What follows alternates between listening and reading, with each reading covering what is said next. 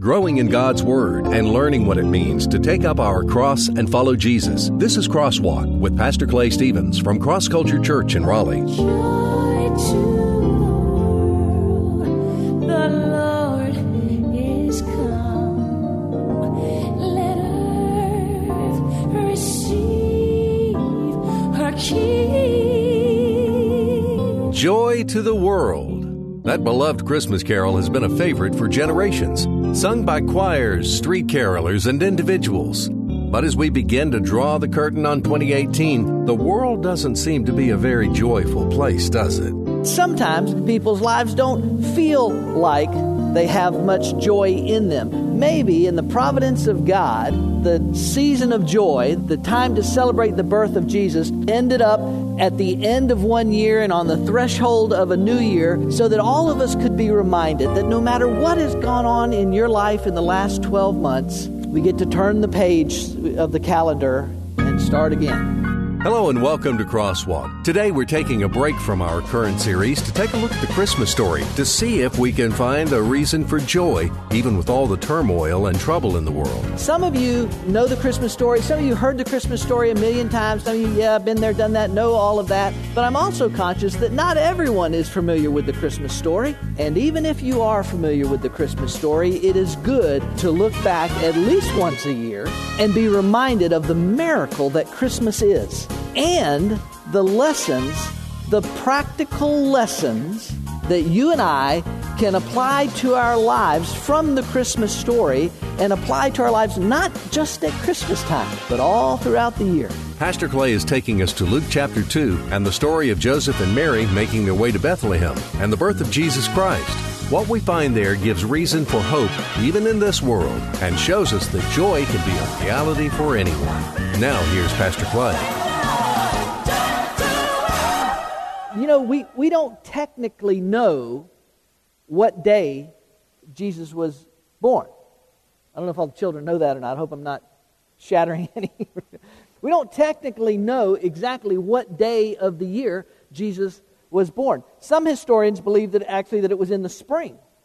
Some believe that it was in the winter. What we do know is that the, the church, the church universal, uh, began to acknowledge or recognize or celebrate the birth of Jesus on December 25th. They began to do that early in the fourth century. So it has been the, the accepted date to celebrate the birth of Jesus for a long time. So we do celebrate it and we do talk a lot about joy. But sometimes people's lives don't feel like they have much joy in them. Maybe, maybe in the providence of God, the, the season of joy, the, the, the time to celebrate the birth of Jesus, maybe in the providence of God, it ended up uh, at the end of one year and on the threshold of a new year so that all of us could be reminded that no matter what has gone on in your life in the last 12 months, we get to turn the page of the calendar in another week or so and start again.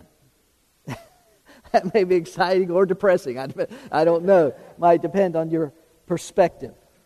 But I want to spend a few moments morning before we go have lunch together, and I hope you're all planning to stay uh, for lunch. We're going to go down and have lunch together. Before we do that, I want to spend a few moments looking for this joy and where this joy can be found. Because, ladies and gentlemen, here's what I want you to hear today Joy to the world is more than just a song that we sing at Christmas time. You just heard the Christmas story read a few moments ago from Luke chapter 2. And, and from Luke chapter 2, and really today, just from verses 1 through 7, I, I just want to share one kind of idea and then some things off of that with you about this idea of joy and where this joy is found and all that kind of stuff, okay? Because some of you know the Christmas story. Some of you heard the Christmas story a million times. Some of you, yeah, been there, done that, know all of that. But I'm also conscious that not everyone is familiar with the Christmas story. And even if you are familiar with the Christmas story, it is good to look back at least once a year and be reminded of the miracle that Christmas is and the lessons, the practical lessons that you and I can apply to our lives from the Christmas story and apply to our lives not just at Christmas time, but all throughout the year. Here's the idea I want to share with you this morning joy comes when trial turns into triumph. Joy comes when trial turns into triumph.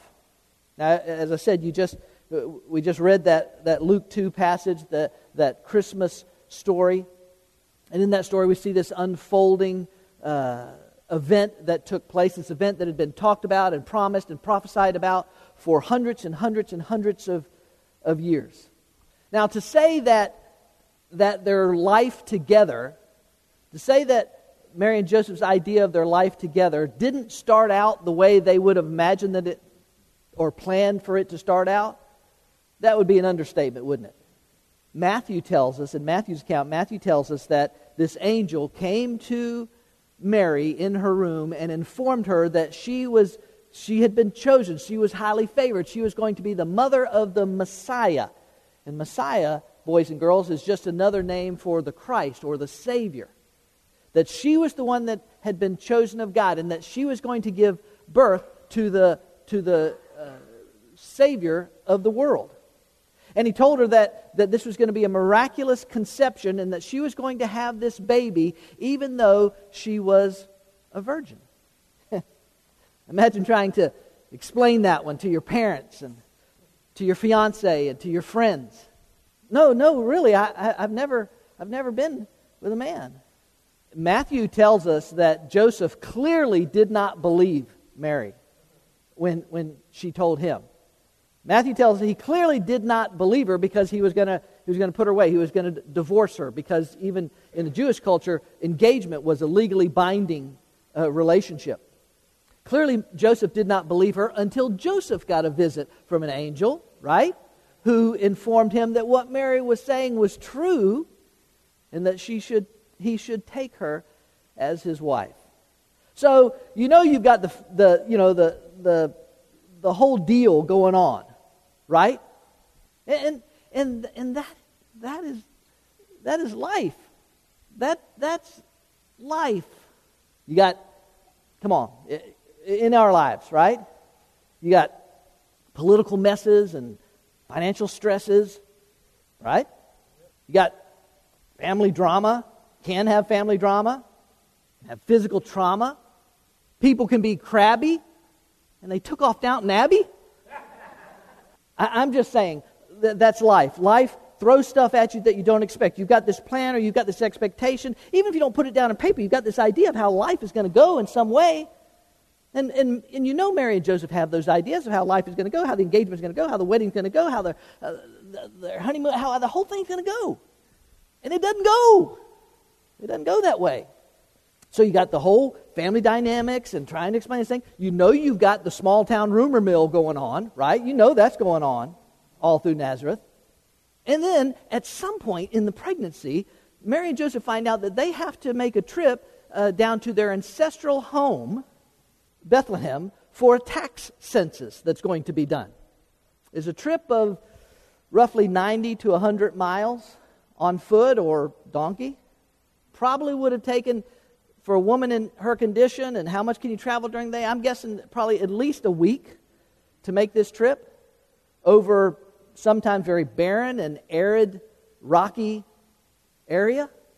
I suspect that there was, there was at least some uh, danger from, from robbers to be out there, donkey jackers, right? And to say that a, that a husband with, with an eight, nine month pregnant woman makes for a soft target for robbers is, is an understatement, right?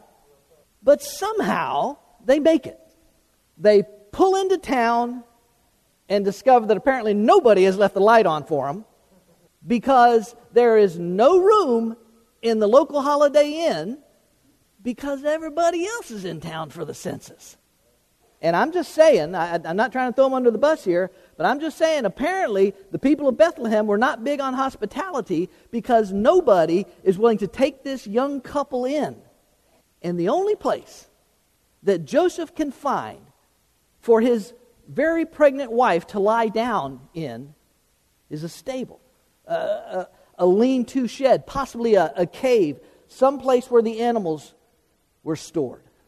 Here's the deal it's one thing to be in your room and an angel show up and say, Woohoo, Mary, you're highly favored. You're the one chosen. You're going to bring the Messiah. It must have been incredibly exciting, probably a little scary too, but, but incredibly exciting. But it's one thing in your, to be in your room and to, and to hear that announcement. It's another thing for the reality of that to begin to, to, to flesh itself out and to discover that things just aren't necessarily going the way you thought they would go. But that's life, isn't it? And, and basically, for the better part of a year, it's just been one thing after another thing after another thing. And, and here's where they end up.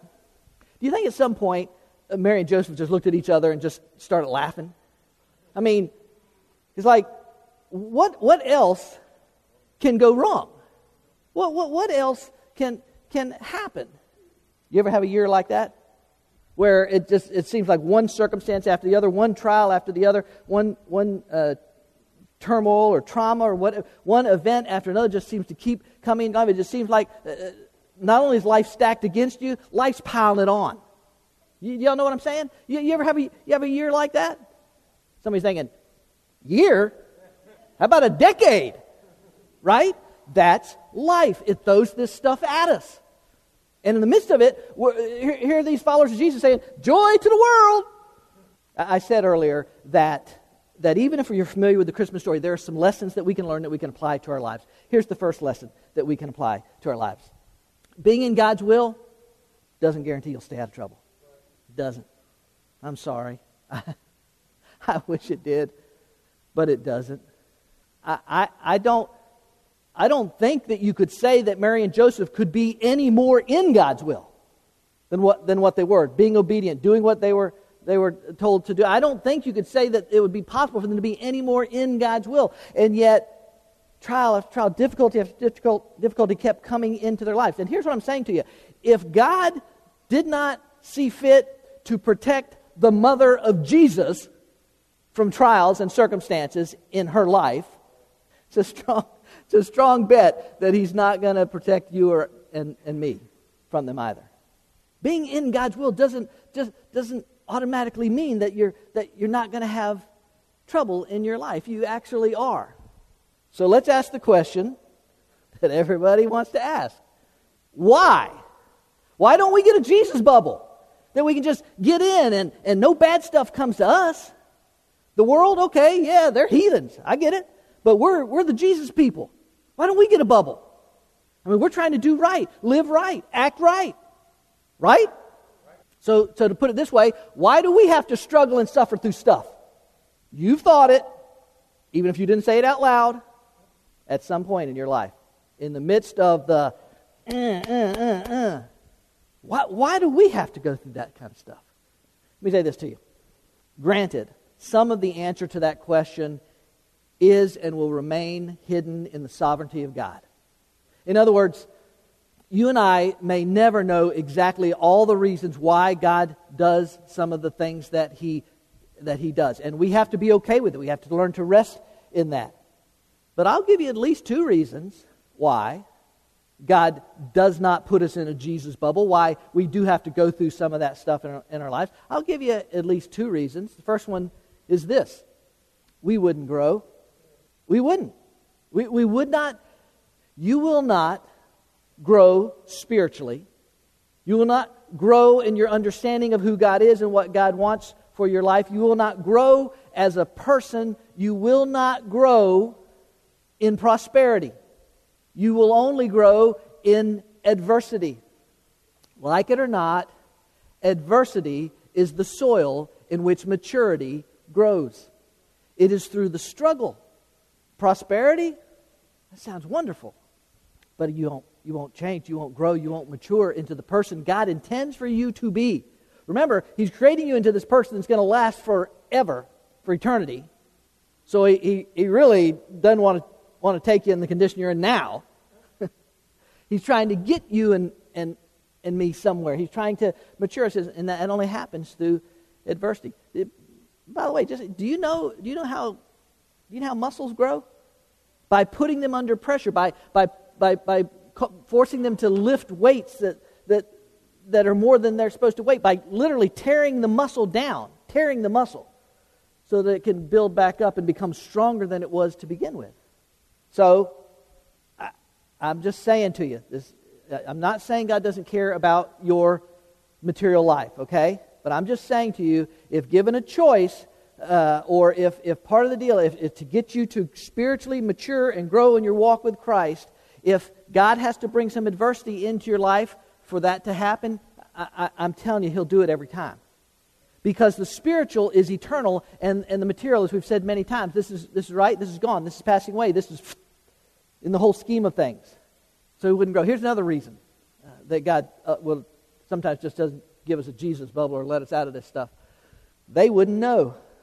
The truth is, the world wouldn't know that there's a God who loves them and cares about them and who will meet them in their adversity. Because I said, I think I said this early earlier. Everybody, and I do mean everybody, faces adversity in this world. Follower Jesus, non-follower Jesus, that doesn't matter. That's not the criteria. Everybody that lives on this sin-cursed, sin-soaked world experiences trials, trauma, difficulties, uh, circumstances in their life.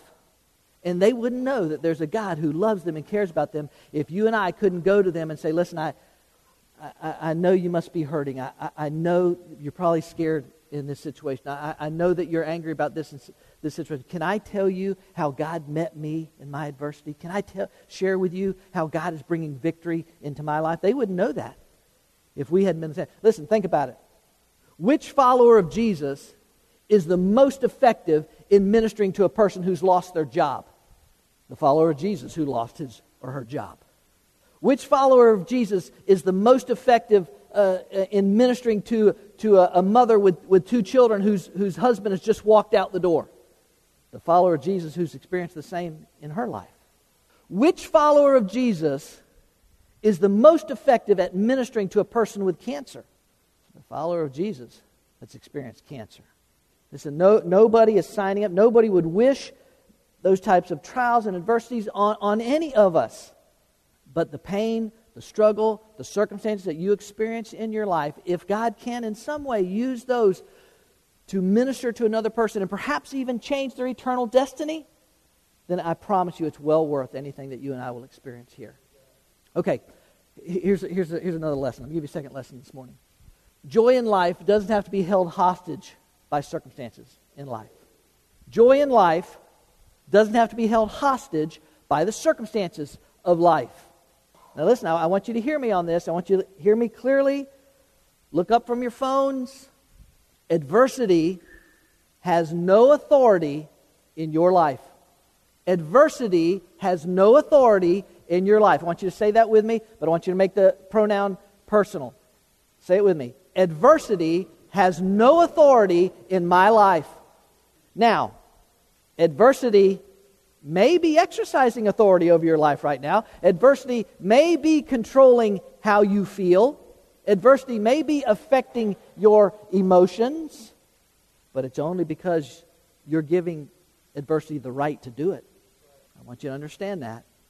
Now, you would say, in a particular situation, whatever you're going through, and sometimes I know about some of the things some of y'all go through, sometimes I might not have a clue because people are really good at putting on their smile and coming in here and, and, and hiding their, their pain. I understand that. We have to function, we have to move forward. And, and you might be tempted to say, oh, listen, I, I hear you. I hear you. That sounds really good, Pastor but you don't know my situation. You don't know my life. You don't know my you don't know exactly what I'm going through right now. You don't know how it is in my house. You don't know about this work. You don't know about this physical. You don't know about everything. So it's easy for you to say that adversity doesn't have authority over my life, but you don't know my story. Let me read you a story. And it's a story I, I read, I think, a couple of years ago. So some of you have never heard of it, and most of you have forgotten it from this, uh, this book entitled I Get It, a study that my life group is just, just now embarking on. So, what does it look like when you get it? Let me introduce you to Jean. Back when I worked for the post office, I would sometimes deliver mail to Jean. When I knew her, uh, Jean was perhaps in her 50s or 60s, but as a young girl, she had contracted a disease that over time left her legs and hands disfigured and without function and often with a great deal of pain. Jean lived alone in a little wooden house on a dead end street behind a grocery store. She spent her days in a hospital type bed inside a bedroom, maybe six by eight feet at best, with a small window above her head. Someone would come in for part of the day and prepare meals for Jean and do the things that had to be done for her. But basically, Jean's days were spent in that little bed inside that little room, inside that little house on that little dead end street behind the grocery store. None of us, and I mean none of us, would want Jean's circumstances. Nobody in his or her right mind would ask to go through what Jean had to go through every single day of her life. But every one of us would be better off if we had Jean's outlook on life. I have rarely, if ever, met someone as joyous, as content, and as full of life as Jean. She loved to smile, she loved to laugh, and Jean loved to talk about Jesus. She always had words of encouragement for those who came to visit her, and she never talked about her trials or her circumstances. If you went to visit Jean, you might think you were blessing her, and no doubt she appreciated the visit, but you always left Jean's house knowing that you were the one who had really been blessed.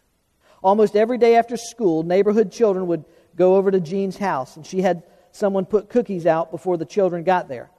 And all the kids would cram into that little bedroom, and Jean would read them Bible stories and ask them about their day. She would laugh and smile and tell each of them how special they were and how much God loved them. I have no doubt that Jean lived in a fair amount of pain on a daily basis, but you would never know it being around her. There was a joy, a peace, and contentment to Jean's life that defies logic. How could anybody enjoy a life trapped in such circumstances? How could anybody smile and laugh in the face of such adversity? Was Jean delusional? Was she living in denial? Or could it be something else? Is it possible that Jean was actually living in the reality of God's promises that aren't tied to life situations or our circumstances, but are able to meet us right smack dab in the middle of them and give us victory over whatever life throws at us? I'm telling you, adversity has no authority in your life. If you know Jesus Christ as your personal Savior, you have the right to have victory over the adversity of your life and to live in a state of joy. And listen, I'm not on a spiritual high horse here. We can all struggle at times with, with letting our emotions uh, control us. All of us can. But I'm telling you that God has given you victory and you can live in the reality of that victory. So here's what you need to do. First, you need to change your focus. You will not let adversity have authority over your life, you need to change your focus. Let me read a passage of scripture from Philippians chapter 4. And now, dear brothers and sisters, who's he talking to? That's right. Any of you that know Christ as your Savior. And now, dear brothers and sisters, one final thing. Fix, fix your thoughts. Set them right in there. Settle them in. Fix your thoughts on what is true and honorable and right and pure and lovely and admirable Think about things that are excellent and worthy of praise. Listen, you don't have to do anything to think about your circumstances, do you? To think about the trials. You don't have to do it. Your mind automatically wants to run there, right?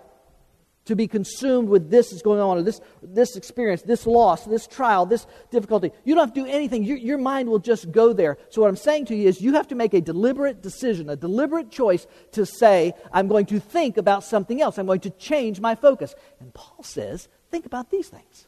Think about the things of God. Think about His righteousness. Think about His sovereignty over His creation. Think about His love. Think about His grace. Think about His peace. Think about His, his purposes and plans. Think about what He's done for you in the past. Think about how He continues to. To think on these things. And listen to me. You do it again and again and again and again. And every time adversity wants to crash the party, and, and fill your mind again with how bad your life is or how tough your circumstances are, every time that begins to happen, you have to choose to say, No, No, I will not do that. I will not go there. Here's what I'm going to think about. I'm going to think about the glory of God. I'm going to think about His creation. That's amazing the way God created this. That's, do you see that sunset yesterday? It's unbelievable. I'm going to think about how God has redeemed me without any cost to myself whatsoever. I'm going to think about, you understand what I'm saying to you? You got to change your focus. If you want to get off the, the circumstance train, and let's face it, what we think about controls how we feel. Can, well, that's right. Can we just be honest about that? The thing I think about is what controls how I feel. So, simple solution think about something else. Think about something focused on God. You got you to change your focus. And you have to decide to do that. And you have to do it again and again. Like I said, you have to do it again and again and again.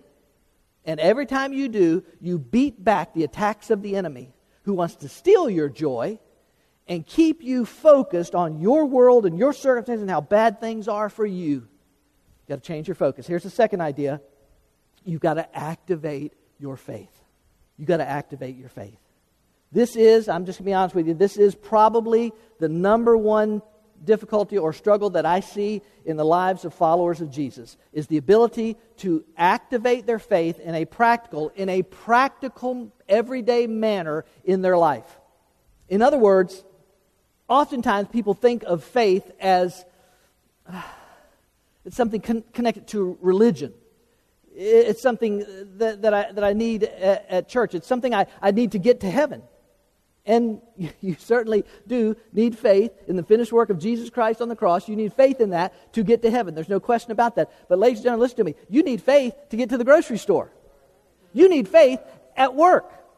You need faith at school.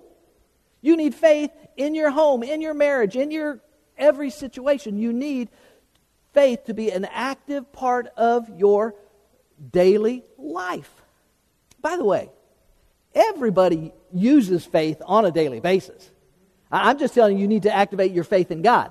But everybody uses faith on a daily basis. I've used this example uh, a number of times before, but when, every, every morning or whatever time that you go out and, and you get into your car and you turn the key or you push the button or you speak to it or whatever all they got now, every time you do that, you're, you're activating or exercising your faith in the electrical system within the car, within the car or the car brand itself, or whatever the reason is. But, but you, you do that because you're activating, you're exercising your faith that the car is going to start. If you didn't have faith that the car was going to start, you'd already be on the phone to Uber or AAA or somebody. So you're actually activating your faith in that particular thing, in the, in the mechanics that went into it, the design that went into it, whatever it was. You're actually, you understand what I'm saying to you? You, you use faith all the time. You just don't think about it that way. An atheist activates his faith every day by deciding and declaring that God does not exist. He cannot prove God does not exist. He or she cannot prove God does not exist. Nobody can prove God does not exist. And so by faith, he, he activates it in a way that he makes decisions in life based on his faith that God does not exist. You understand what I'm saying to you? He makes decisions in life based on his faith that God does not exist, even though he cannot prove that God does not exist. And I'm saying to you, in the same way, you and I have to activate our faith and live as if God does exist, if we believe that he does exist. So that we make, so that we make moral decisions and, and financial decisions and marital decisions and uh, relational. We, we make decisions based on what God has to say about that subject matter because by faith we believe that that's actually what is true. And so we activate our faith. That's what you have to do in the circumstances of your life. You have to activate your faith and say, This circumstance stinks. I don't like it at all. But by faith, I believe that God is on his throne. By faith, I believe that God is never caught unaware. By faith, I believe that God is ahead of me in this circumstance, in this trial, in this difficulty. By faith, I may not understand everything that goes on, but by faith, I believe that God is working ahead of every single thing. And I'm going to choose to activate my faith. James chapter 2. You've read this before, probably. James chapter 2, verse 20. But are you willing to recognize, you foolish fellow, that faith without works is useless? Verse 26. For just as the body without the spirit is dead, so also faith without works is dead. In other words, if there's no, if there's no result of this, this, this spiritual thought that I have, well, I have faith, if it does not impact or affect my life in some way in the choices I make to, uh, to, to act righteous or to live holy or to, or to watch the language that comes out of my mouth or to what, all those different things that, that are all part of our life that we make on a daily basis, if my faith is not activated, then, then I'll make decisions as if that faith is not real. And James says that's, that's dead faith. That, that's, not even, that's not even real. You know, oh, I believe in Jesus. And so James says, in other words, show me. Show me.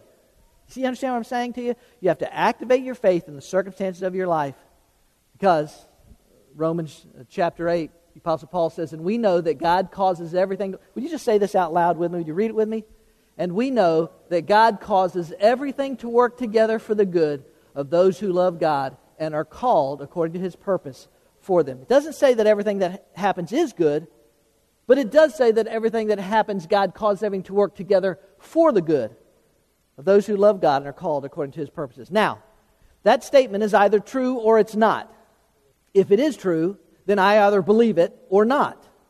If it is true, and if I believe it, then I have to believe that whatever the circumstances is in your life right now, or next year, or 10 years from now, whatever is or will be coming into your life, that God is ahead of it, and God is going to use it in ways that we may not ever understand this side of eternity, but by faith, by activating our faith, we can say, God, I'm not going to let my circumstances keep me here. I, i will be honest with you, God, I'd rather not be in this. I'd rather not ha- have, have I'd rather not have gone through this divorce. I'd rather not have, have been diagnosed with this disease. I'd rather not have, have, have lost my job. I'd rather not have uh, all of this kind of stuff. I'd rather not do that, God. But by faith, God, I believe that you're ahead of everything. And so I will not let my circumstance keep me where I am. I will, I will believe in you. And listen, when you get to that place in your life, we're going to close, we'll go eat lunch. When you get to that place in your life, when you get to that place where, where Romans 8 becomes real to you, that verse becomes real to you, do you know what you will find when you get there? Joy. Joy. And God throws in peace and contentment and purpose and all the other promises that He gives. You've got to change your focus because you're going to have circumstances, you're going to have trials, all of us are. You've got to change your focus you got to activate your faith. And if you'll do that, you'll experience joy. Mary and Joseph must have been puzzled as to why things seemed to be getting worse, even though they knew they were in God's will.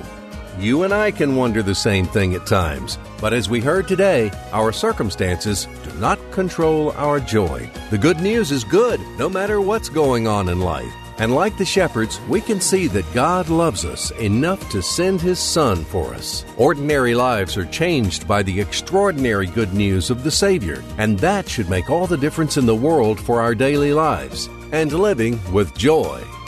We're glad you joined us for this week's message on Crosswalk. God has invited us to know Him through His Word, the Bible, a perfect record of God's revelation to man and applicable for every area of our lives. And if you're in the Raleigh area, we invite you to be a part of Cross Culture Worship. We meet at 10:30 every Sunday morning at the Leesville Road High School, a mile and a half south of I-540 exit 7. We're a church, but instead of religion, we're about relationships, and instead of rituals, we practice realness. Cross Culture Church, a new church for people like you. Learn more about us, who we are, what we're about, what we do, and what we believe. Visit us online at crossculture.church. Cross Culture Church, taking the cross to our culture and taking our culture to the cross.